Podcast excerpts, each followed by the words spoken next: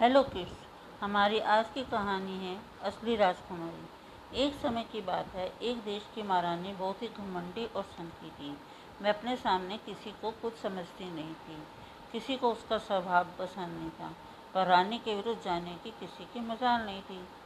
वह अपने इकलौते पुत्र का विवाह करना चाहती थी। रानी अपने राजकुमार का विवाह दुनिया की सबसे सुंदर व बहुत कोमल राजकुमारी से करना चाहती थी। राजकुमार के लिए विदेश, देश, विदेश की कई राजकुमारियों के रिश्ते आए, परंतु रानी को कोई पसंद नहीं आया। हर किसी में वह कोई ना कोई दोष बताकर नापसंद कर देती थी।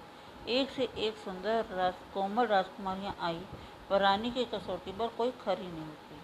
रानी ने बहुत रिश्ते ठुकराए हैं, ये बात आसपास के सभी देशों में फैल गई।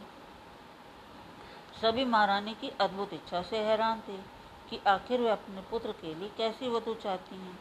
ये बात जब एक देश की राजकुमारी को पता चली तो वह महारानी से मिलने के लिए इच्छुक हो उठी। वह महारानी से मिलकर ये जानना चाहती थी कि आखिर वे राजकुमार के लिए कैसी लड़की तलाश कर रही हैं। राजकुमारी ने अपने पिता को अपनी इच्छा बताई। वह महारानी के पास जाने की आज्ञा मांगी। राजकुमारी के पिता ने अपनी बेटी की बात को खुशी से मान लिया। तब राजकुमारी ने एक राजदूत भेजकर रानी को संदेश भिजवाया कि वह अमुक दिन रानी से मिलने आएगी। राजकुमारी की प्रस्तावित यात्रा को महारानी ने खुशी से स्वीकार कर लिया और महल का एक बहुत ही सुंदर कमरा राजकुमारी के स्वागत के लिए तैयार करवा दिया। राजकुमारी बैंक में पहुँची तो रानी ने उसका भव्य स्वागत कर उसे उसके कमरे में ठहरा दिया। राजकुमारी बहुत सुंदर थी।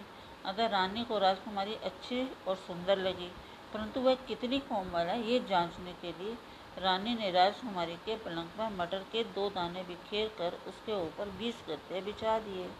रात को राजकुमारी पलंग पर लेटी तो उसे नींद नहीं आ पाई। मटर के दो दाने उसे रात भर चुभते रहे। उसने पूरी रात करवट बदल बदल कर काटी। सुबह जब राजकुमारी जागी तो उसके सारे शरीर में दर्द हो रहा था और उसकी पीठ पर जगह जगह नील पड़ गए थे। ये देखकर महारानी समझ गई कि ये उसके मापदंड पर खरे उतरने वाली राजकुमारी हैं, जो सुंदर भी है और अत्यंत कोमल भी है।